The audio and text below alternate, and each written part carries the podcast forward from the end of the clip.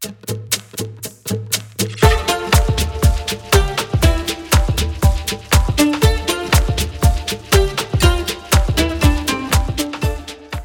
Yvette Benavides, host of Book Public, a Texas public radio podcast about books. Each week on Book Public, we chat with authors about their books and learn about some of the ways that books connect us. We've added a new feature to our podcast pop up book reviews, Book Public's midweek book review. This week's pop up book is Gangs of the El Paso Juarez Borderland A History by Mike Tapia. The book offers a 100 year history of the subcultures of the El Paso Juarez borderland. It might seem unusual to focus on a book such as this one. It's unlike the books we've covered so far on the Book Public podcast. It's a history book that focuses on the Southwest, and the subject is gangs. So, yes, this is a specific kind of book about a specific area of the country. Learning about history sheds a different light on what one might consider the vagaries of the news that we hear about peripherally. Much goes on at the border, affecting all sides of these spaces.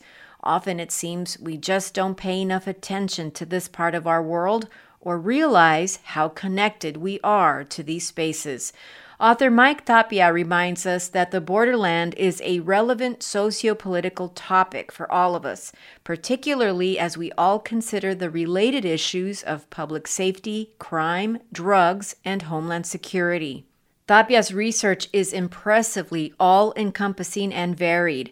Newspaper archives, the work of other scholars, oral histories, police records, public and classified intelligence reports from local and federal agencies, and his own field research led him to the idea that the borderland is worthy of our understanding for the ways that drugs, gangs, and clandestine underworld elements are endemic camouflaged, but often in plain sight, and the ways these things can come to impact us directly. This part of the country is not as far as removed from us as we might think.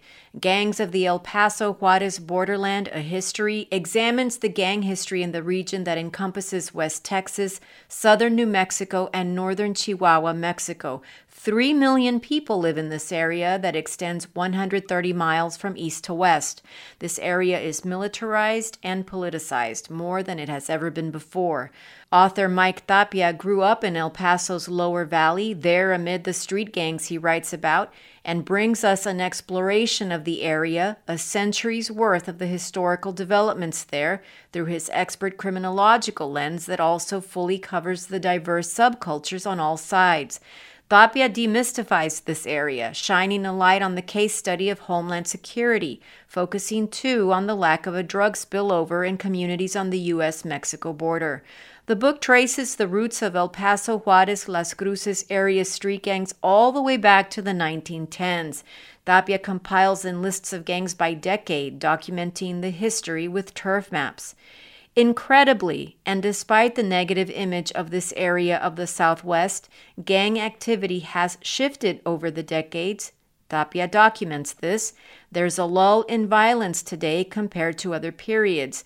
This remarkable point might be difficult to accept, but the evidence provided by Tapia seems clear and unequivocal.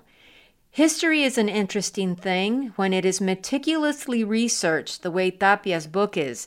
It reminds us of the ways that historians show us the origins of an entity or a concept, and also the truth about it that might be covered up by stereotypes and misinformation. For all the research about gangs throughout this part of the country, the fact is that since the early 1900s, violent crime has decreased in El Paso. The city is now considered to be among the safest large cities in the United States.